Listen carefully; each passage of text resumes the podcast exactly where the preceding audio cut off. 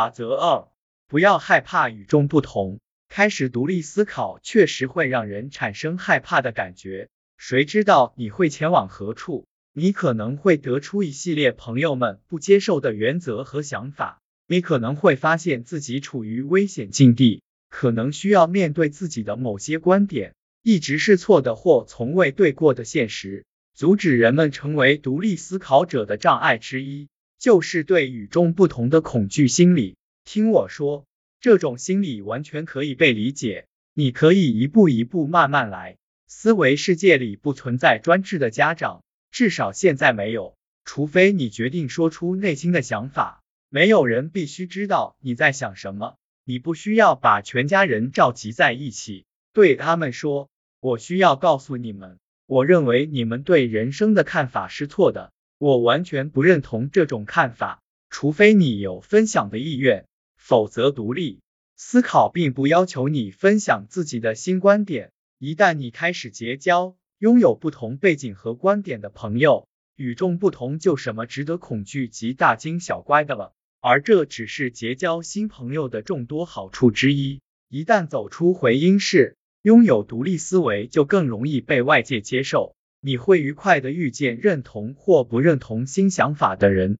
这两种人都很有趣，都能让你感到快乐。当然，你也要接受其他人的不同，不要因此而产生自己受到威胁的想法。听他们说话，确定自己的想法。如果你习惯于认同周围人的说法，这时你有不同的观点，当然会让你害怕。你要等到完全做好准备时，在表达自己的想法，而且要做好对方感觉自己遭到了你的威胁的心理准备。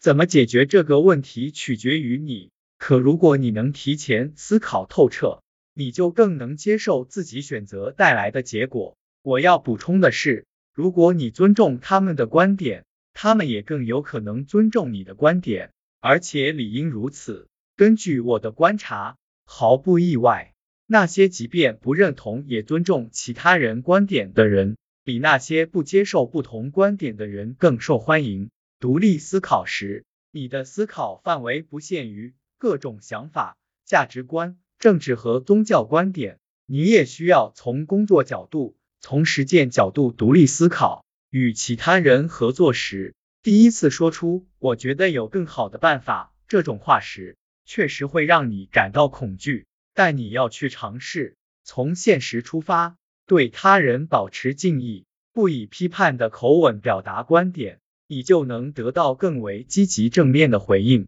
如果你进行了认真思考，你的观点是正确的可能性就很大，也更有可能得到其他人的认可。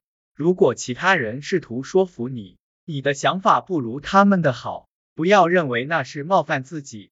而是应该继续独立思考，分析对方的评论，他们说的也许没错，而且你要继续磨练思考能力，不要就此放弃。